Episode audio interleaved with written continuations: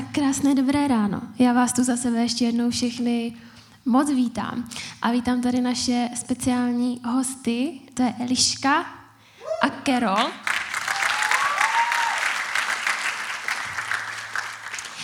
Dneska zakončujeme sérii s názvem Když život bolí. Pokud jste ji neslyšeli, určitě potom naběhněte na YouTube, SoundCloud nebo na Spotify. Poslechněte si ty kázání předtím. Byla to síla a byla to hodně otevřená série. Mluvili jsme o lidském utrpení, o pocitech beznaděje, o tom, kdy už nevidíme východisko, nevíme, jak se poprat s tím, co prožíváme. A nejlepší způsob, jak to zakončit, jsou konkrétní příběhy, kdy můžeme pozorovat, jak tam pán Bůh jednal, co Bůh dělal, co ti lidi prožívali. A já jsem hrozně moc vděčná za holky a za to, že dneska tu sedí a budou se s náma všema otevřeně sdílet o svém příběhu, protože byla určitě doba, tak jako v životě každého jednoho z nás, kdy se těžké věci děly a bylo tak náročný říct to vůbec jednomu člověku vůbec jednomu člověku přiznat, co teď prožívám, co nezvládám. A sednout si před 150 lidí je najednou velká výzva, ale holky jsou strašně odvážný. A v mých očích jste hrdinky a jsem moc děčná za to, že tady jste a že se s náma sdílíte. A jak jste si mohli všimnout, je to dneska takový babinec, což nebyl úplně záměr, ale člen naší party Luky někdy v noci uvízl u Plzně v rozbitém autě a nedostal se sem. Takže Luky ho zdravíme na dálnici. A mrzí nás, že tady dneska není, protože jeho příběh je strašně silný a důležitý, ale i když dneska je to o příběh míň, nebude to o nic míň skvělý, to vám můžu slíbit, protože holky mají strašně silný příběh a každý z nás si z toho může něco odnést. Každý den z nás, takže vás pozbuzuju, ať do toho jdete s otevřeným srdcem. A na začátek máme takovou seznamovací část, protože jste se možná ještě osobně neseznámili s Eliškou nebo s Kerol. Takže bych vám ji chtěla tak nějak představit a chci se vás eh, zeptat, holky, čemu se věnujete ve svém životě ale u čeho vás i můžeme potkat? O jaké činnosti tady v City Houseu? Takže ahoj, já jsem Eliška, tady z nás dvou. A já se v současné době věnuju práci a pracuji s dětmi. Začala jsem pracovat ve školce. V City Houseu se věnuju fotografování, vedu house talk a teďka momentálně ne, mám pauzu, ale do budoucna věřím, že tam budu, tak mňam mňam týmu, takže tak asi za mě.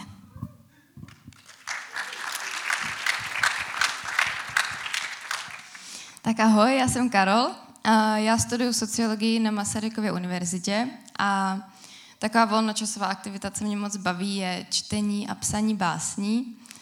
A tady v City Houseu jsem velkomák, takže vás vždycky tady vítám u dveří, směju se na vás. A miluju to, protože vás miluju vítat doma. Takže tak. A druhá seznamovací otázka. Zajímá mě, co vám vždycky udělá radost. Takže u mě je to matcha latte na ledu z Rebel Beanu. To úplně nejvíc miluju. Pak mě udělá radost společně strávený čas kamarády a nějaký výlet. Teďka momentálně mám na srdci zábavní parky, protože ty jsou úplně nejlepší. Mám ráda západ slunce, krásný západ slunce, Chtěla bych i mít ráda východ, jenže na ten nikdy nevstanu, takže... No, mě vždycky udělá největší radost, když poznám, že mě člověk fakt zná a ví, co mám ráda. Tak jo, děkuji moc holky. Pustíme se do té hlubší části. Začneme, Eli, u tebe. Chtěla bych se tě zeptat na úvod, jaké je tvoje zázemí. A já jsem vyrůstala v křesťanské rodině a od malička jsem byla vedená k tomu, že Bůh existuje. A jsem neskutečně vděčná mým rodičům, jak mě vychovali, protože fakt jsem byla v bezpečí a vychovali mě v lásce a hlavně pomáhat lidem okolo, za co jsem jim nehorázně vděčná. Ale když mi bylo 12 let, tak se moji rodiče rozvedli a já jsem nějaký čas bydlela s mamkou a po nějaké době, konkrétně když mi bylo 15, tak se kvůli rodinné situaci moje mamka musela odstěhovat a já jsem začala bydlet v podstatě sama. I když jsem bydlela s prarodičema jako v baráku, tak víceméně jsem se musela začít starat sama o sebe. Já věřím, že je hrozně těžký pro mladou duši, když musí dospět trošku dřív, než je její čas. Takže věřím, že to bylo náročný. Chci se tě zeptat, jaká byla ta nejtěžší situace, kterou si ve svém životě musela projít? Já jich mám fakt spousty, ale chtěla jsem vypíchnout celý poslední teďka rok. A kdy v září minulého roku se ve mně začaly otevírat věci, které právě ve mně byly pohřbeny už od těch 15, které jsem vůbec neřešila. Já jsem uvěřila, když mi bylo 18, takže jsem to tím nějakým způsobem jako připlácla, ale ty věci jsem fakt neřešila. Takže v září se to ve mně začalo hodně otevírat. Začala jsem mít prostě úzkostlivý stavy, začala jsem mít stavy, kdy já jsem nedokázala vstát z postele a vůbec jsem nevěděla, kým jsem, jaký jsou v podstatě moje hodnoty a jaký mám názory na věci. A hrozně jsem s tím bojovala. A vůbec, ale vůbec jsem se nedokázala svěřit svým blízkým lidem a když už nějaký ten náznak svěřování byl, tak uh, to většinou skončilo u toho, že prostě jsem se svěřila a další den jsem stala a byla jsem, jo, je to všechno v pohodě a všechno to bude v pohodě a vlastně jsem dělala, jak kdyby se nic nestalo. Bůh mě zastavil, pamatuju si na začátku listopadu to bylo, kdy fakt mi řekl, že bych s tím něco měla začít dělat. A já si pamatuju, že jsem ten den vlastně odjela do karantény k mojí mamce, na covid karanténu. A měla jsem to být dva týdny úplně sama, protože mamka bydlí v baráku a vedle má byt, takže jsem ho měla. A myslela jsem si, že ten čas tam využiju prostě, že si všechno vyřeším, že si vyřeším s Bohem, že půjdu do přírody a tak.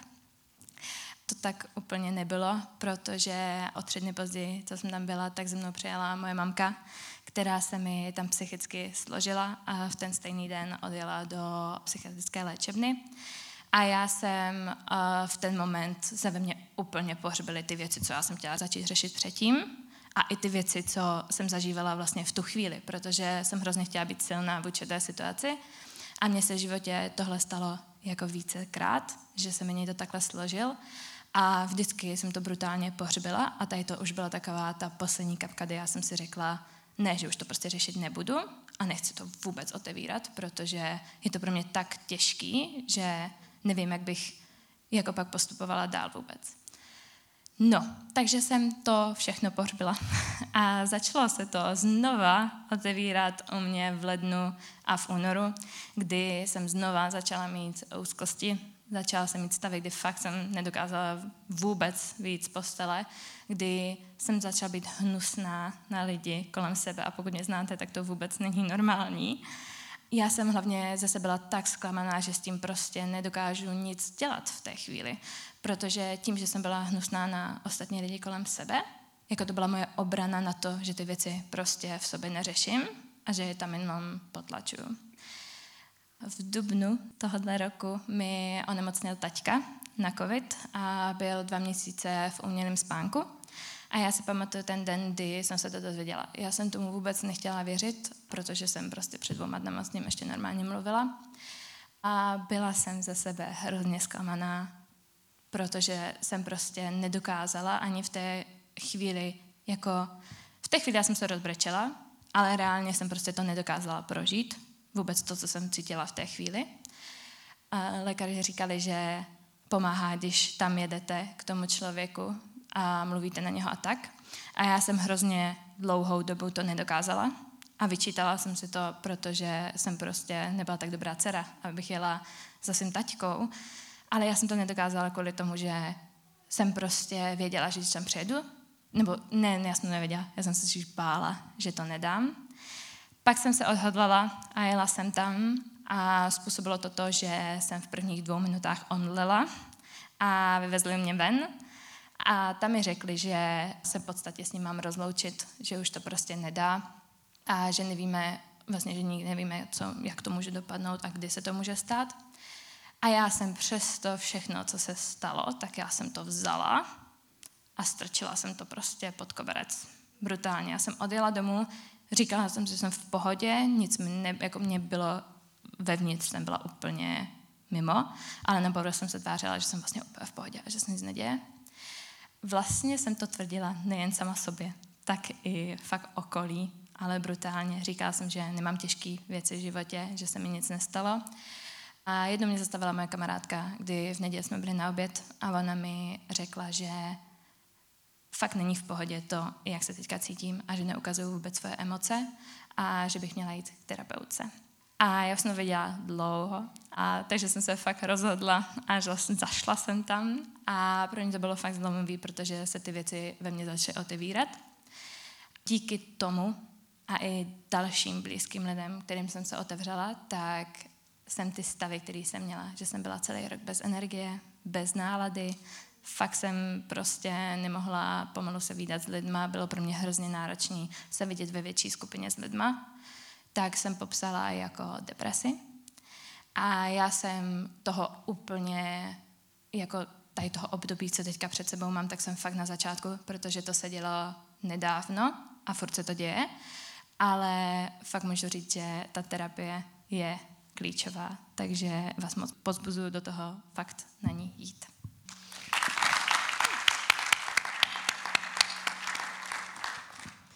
Děkuji moc za tvoji otevřenost. A chci se tě ještě zeptat, protože ta otázka, se kterou možná jste i semka přišli, která je i v teaseru na tuhle sérii, je, kde je Bůh? Kde je Bůh, když život bolí? A, a tak se i tebe chci zeptat, kde byl Bůh, když jsi byla v téhle těžké situaci? Tak můj vztah s Bohem po celou tohle dobu se hodně zhoršil, ale bylo to z mé strany. Já jsem se od něj brutálně vzdálila.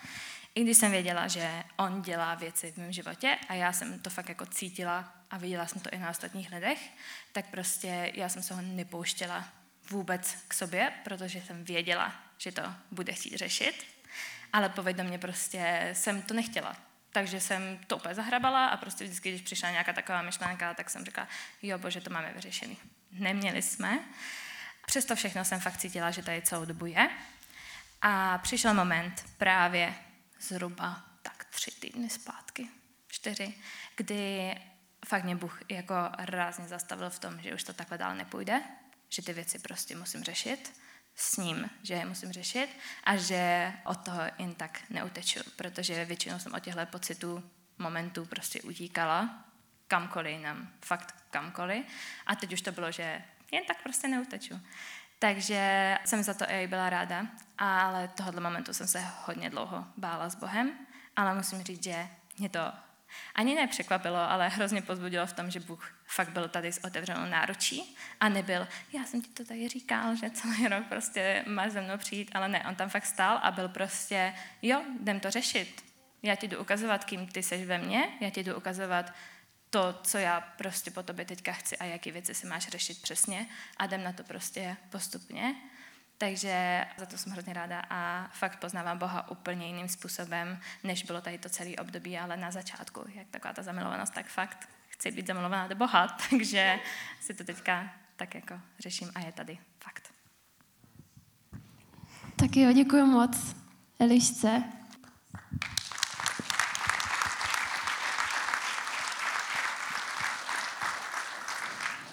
Přesouváme se na Carol a i tebe se chci zeptat, eh, jaké je vůbec tvoje zázemí? Tak já jsem z nevěřící rodiny a rodiče jsou rozvedení a moje starší sestra a jediná sestra se odstěhovala nedávno do Ameriky. A jako rodina jsme si museli projít těžkýma věcma, jako jsou domácí násilí a vážná psychická nemoc. Takže jsem nikdy nepoznala, jaký to je mít rodiče, co se mají rádi, nebo stabilní rodinné zázemí. A jak bys nám popsala tu nejtěžší situaci, kterou si tady v tom všem musela projít?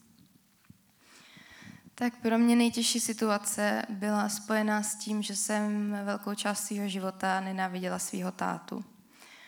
Jako malá jsem nerozuměla tomu, co se doma dělo a z těch pár vzpomínek, co mi zbylo, jsem se rozhodla, že budu vinit za to všechno jenom jeho. Takže asi ve 13 letech jsem se rozhodla, že už k němu nechci nic cítit a že jestli něco, tak jenom zlost.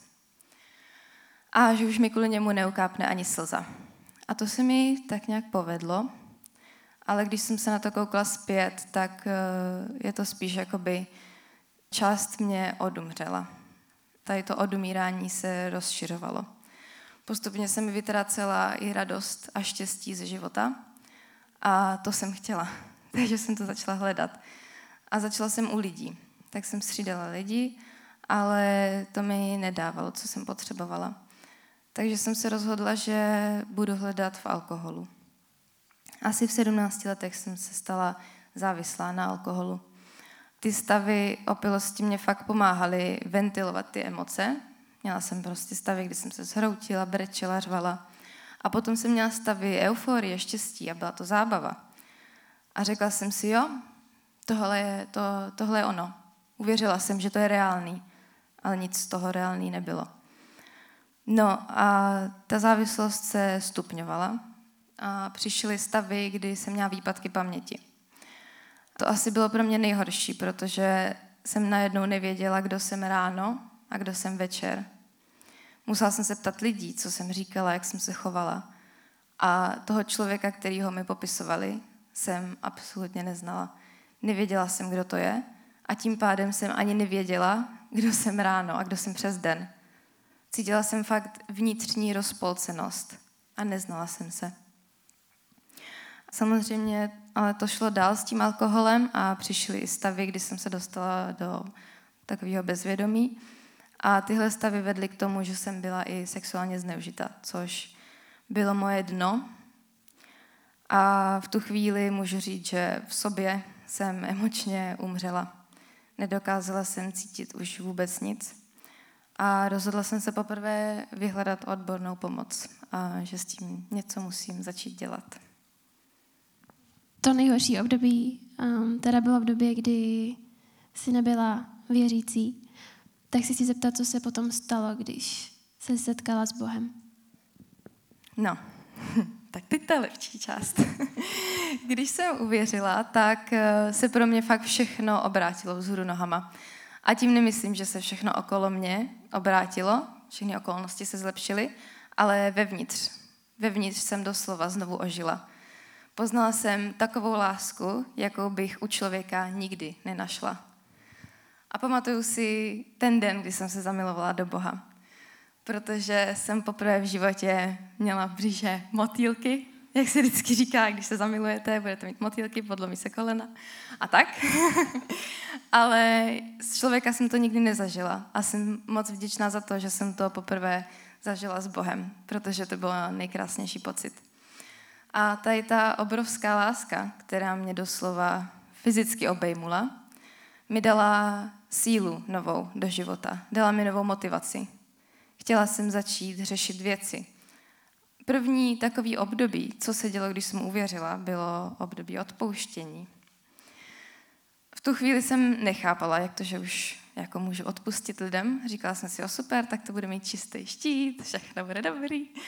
Ale potom jsem jako pochopila, že to nebyl konec těch problémů, že to nebylo konečné řešení, ale že odpuštění těm lidem pro mě byl začátek toho procesu uzdravování v těch oblastech, kde jsem si nesla zranění. Takže jsem dostala možnost odpustit klukovi, který mě zlomil jako ženu, ale později i odpustit tátovi, který mě zlomil jako dítě, jako člověka. A to mi dalo obrovskou svobodu. Do toho vypustit ty emoce ven, pojmenovat je, uchopit je a začít to opravdu řešit, sdílet se a uzdravovat v tom a nechat Ježíše v tom pracovat, Ducha Svatého. Chtěla bych vám přiblížit ten příběh od dní, kdy jsem odpustila tátovi, protože to bylo i klíčový pro mou víru. Stalo se to totiž na Velký pátek, kdy jsem se rozhodla poprvé držet půst, protože mi to poprvé dávalo smysl. Tak jsem ho držela, měla jsem hlad a bylo to fajn, ale pak jsme si sedli s tátou k jednomu stolu. A když zdůraznuju k jednomu stolu, tak eh, to už je fakt důležitý, protože si představte, že žijete s někým, koho nenávidíte, takže si ho sotva všímáte. Ale sedli jsme si k jednomu stolu na zahradě a začali jsme si povídat. Po chvilce jsem poznala, že ten rozhovor je jiný. A nejen kvůli tomu, že jsem já měla jiný pohled na to, že jsem na to měla tu jinou perspektivu, ale i kvůli tomu, že tam se mnou byl duch svatý a že to vedl a že to naplnil tu situaci. A dal mi do toho tu sílu, kterou bych já neměla. Takže jsem se ptala na otázky, dozvěděla jsem se spoustu věcí o spoustě věcech a potom jsme se dostali i k tomu manželství s mámou. A já jsem se poprvé rozhodla, že chci mu porozumět v tom. Protože jsem se ho nikdy nezeptala, jak on se v tom cítil, co on měl v hlavě, co on prožíval. Nikdy jsem tohle nevěděla. Takže jsem se ho na to ptala a pochopila jsem, že pro mě bylo daleko lehčí si vybrat jednoho vyníka a všechno tu bolest hodit nejenom na něho. Všechno to směřovat na jednoho člověka, to bylo daleko jednodušší, než přijmout tu situaci, že se to prostě stalo, že to bolelo, ale že jsme v tom trpěli my všichni. Že to nebyla vina jednoho člověka, prostě se nám to stalo a nemělo to moc řešení. To bylo daleko těžší přijmout, takže vinit někoho bylo lehčí. A tak jsem se rozhodla, že chci tátovi odpustit v ten moment. Tak jsem mu to řekla, že mu chci odpustit, že potřebuji, aby věděl, co to znamená. Tak jsme se o tom pobavili a já jsem mu odpustila. A pak si pamatuju, že jsem jenom běžela do pokoje, klekla jsem si a děkovala Bohu, protože, protože bych to bez něho prostě nezvládla. Bez něho bych nikdy v životě neodpustila tátovi.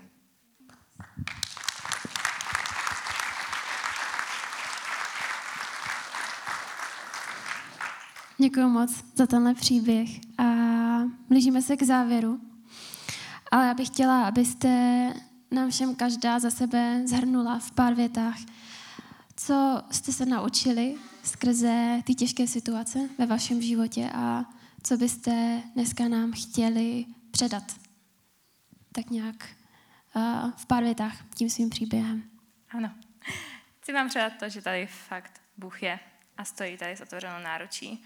A fakt vás pozbudu do toho ty emoce fakt pustit. Protože ty emoce, které budete schovávat v sobě, tak tam vždycky budou. A nikdy neodejdou sami. A s Bohem je to fakt nejlepší. A když to zní jako kliše, tak Bůh je fakt skvělý, takže za ním běžte. A druhá věc je to, že svěřujte se svým blízkým lidem, i když to je těžký, i když si myslíte, že oni to nechcou slyšet, protože chcou, protože chcou vědět, co se děje u vás v životě, takže svěřujte se blízkým lidem. Aspoň jednomu.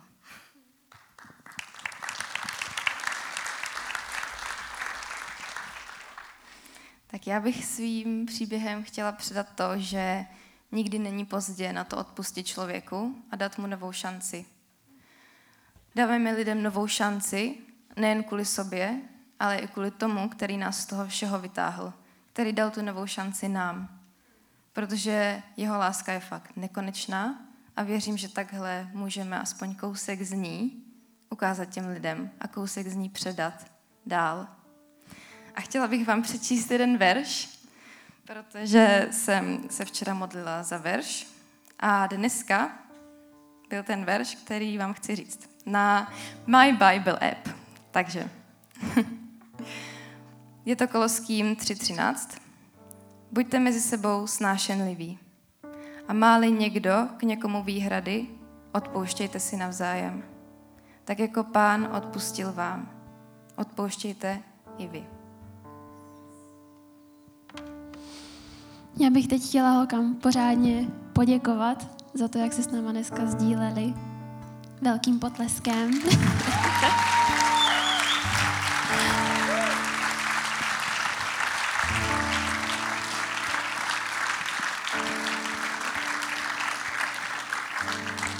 Děkuji moc za vaši odvahu a za vaše srdce. A pokud holky znáte nebo na ně někdy narazíte, tak víte, že to jsou lidi, kteří přijdou do místnosti a vnesou tam radost. A možná, když je vidíte poprvé, vůbec vás nenapadne, čím ten člověk právě prochází, co těžkého za sebou má. A není to proto, neusmívají se tady proto, že je to přetvářka, ale protože mají fakt zdroj svojí radosti. A, a je to díky Bohu, že, že i přesto všechno mohli z toho být silnější a pozbuzovat ostatní. Takže vám za to moc děkuju, moc si vás vážím. A jsme už na závěru naší talk show. A já bych se za nás všechny chtěla pomodlit. Ale ještě předtím vám chci dát takovou výzvu. Celá ta série um, byla rozmanitá, byla hodně osobní, ale často jsme se vraceli k té jedné věci. A to přijmout svoje emoce, zpracovat je, nenechat je někde pohřbený, zároveň se jima nenechat zmítat a opravdu k ním přistoupit zodpovědně. Jít se svěřit jednomu člověku nebo více lidem, otevřít se a opravdu nenechat ty věci hnít v našem nitru. A možná to odkládáte už dlouho, to řešení. Možná právě při téhle sérii jste přišli na něco, co vás bolí, co si třeba nesete dlouhou dobu, ani jste o tom nevěděli. A opravdu je teď ten čas to řešit. A nejenom někde sami v sobě, ve své hlavě, ale opravdu to vynést na světlo, říct ty věci nahlas před Bohem i před ostatníma lidma. A spolu s novou sezónou nám budou začínat i house talky. Takže vás všechny chci moc pozbudit do toho, abyste se tam přihlásili abyste si našli to místo bezpečí, kde se můžete svěřit, ať už před více lidma, ať už jenom sami na kávičce s někým z haustolku, s vaším vedoucím, ale opravdu vás prosím, otevírejte ty věci a řešte je a z nich nemusí být ještě větší bolest, ještě větší frustrace, zahořklost, hněv, filtrujte je ven, najděte si ty lidi a pozbuzuji všechny z vás k tomu, abyste tady byli pro sebe navzájem, abyste tady byli pro ostatní, abyste jim naslouchali, abyste měli otevřený srdce na jejich bolest a nabídli jim to, to rameno, to obejmutí, tu modlitbu, tu kávu jednou týdně, kdy se s nimi budete moc o tom pobavit, protože od toho je církev. Jsme tady pro sebe navzájem a jsme tady proto, abychom ty zápasy v našem životě bojovali jako tým, jako rodina a ne jako jednotlivci. Tak jak se budu modlit, jak budeme zpívat um, tu chválu, tak si přeju, aby jsme všichni měli otevřený srdce na to vytáhnout ty věci z nás, nechat Pána Boha, aby nám řekl, na čem teď my potřebujeme pracovat, co potřebujeme začít řešit. A možná nemáte nic a to je úplně v pohodě, ale pak věřím, že vám Pán Bůh ukáže nějakého člověka, o kterém budete vědět. On potřebuje teď tvoji péči, on potřebuje tvoje přátelství, tvoje otevřené srdce.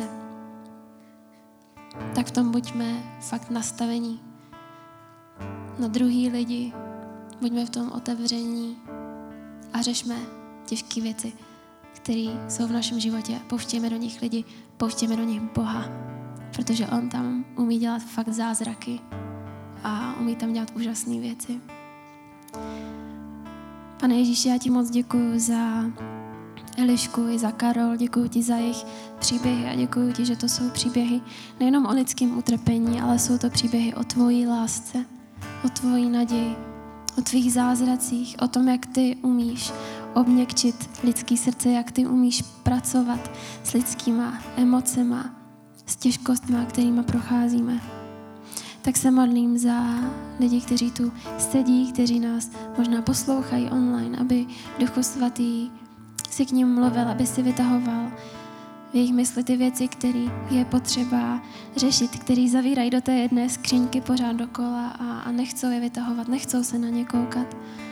Tak se modlím, aby se jim dal tu sílu dneska čelit svýmu strachu, čelit svým emocím, aby si jim poslal do cesty přátele, lidi, kteří budou ochotní a nastavení na ně.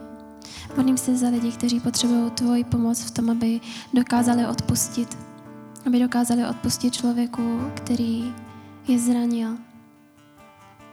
Díky, že ty jsi náš zdroj milosti pro sebe i pro druhý, náš zdroj naděje a radosti i v ty nejvíc těžké dny. Amen. Ještě jedna věc na závěr, na kterou jsem zapomněla. A to, že jsme tu otevřeli opravdu těžká témata. Otevřeli jsme tu témata v té sérii týkající se eh, úmrtí blízkého člověka a týkající se eh, sexuálního zneužívání a i s tím vším um, máme lidi, kteří vám v tom můžou pomoct, nemusíte na to být sami, určitě vás můžeme i klidně nasměrovat třeba na nějakého terapeuta. Spousta lidí v City Houseu chodí a na nějaké terapie, ať už k věřícím, nevěřícím psychologům. Máme tu i lidi, kteří mají zkušenosti a s těmito těžkými oblastmi, takže vás v tom pochopí, pomůžou vám. Takže i pokud tu sedíte a máte pocit, že řešíte něco fakt hodně, hodně těžkého, že není nikdo, kdo vás v tom pochopí, kdo tímhle prošel a cítíte se v tom sami, tak eh, vám chci říct, že to tak není. A je tu spousta lidí, spousta vedoucích, kteří prošli těžkýma věcma a moc rádi tady budou pro vás, takže se určitě nebojte ozvat.